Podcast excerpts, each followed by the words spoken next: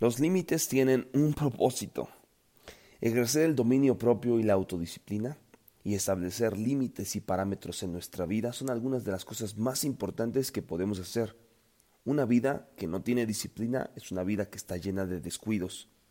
La palabra de Dios establece los límites necesarios para mantenernos en la zona de bienestar de Dios. Este límite nos dice lo que podemos hacer y lo que es mejor no hacer para estar seguros. Como cristianos, podemos pensar que es emocionante vivir al límite. Nos gusta la imagen de, sí, ese soy yo, estoy viviendo al límite. Y además se ha vuelto una forma popular de ver la vida. Para ser honesto, Dios no quiere que vivamos al límite. Dios quiere que vivamos en el límite. Entonces no tendremos un margen de error. Por ejemplo, las autopistas tienen líneas una de cada lado y una en el centro.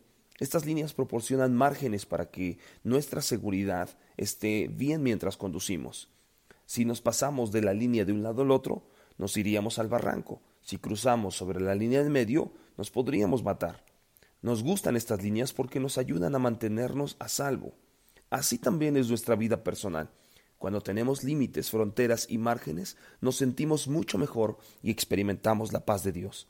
La clave es ir a la palabra de Dios donde Él está presentando todos los parámetros eh, en los que necesitamos vivir. Deja que Dios dirija tu camino todos los días.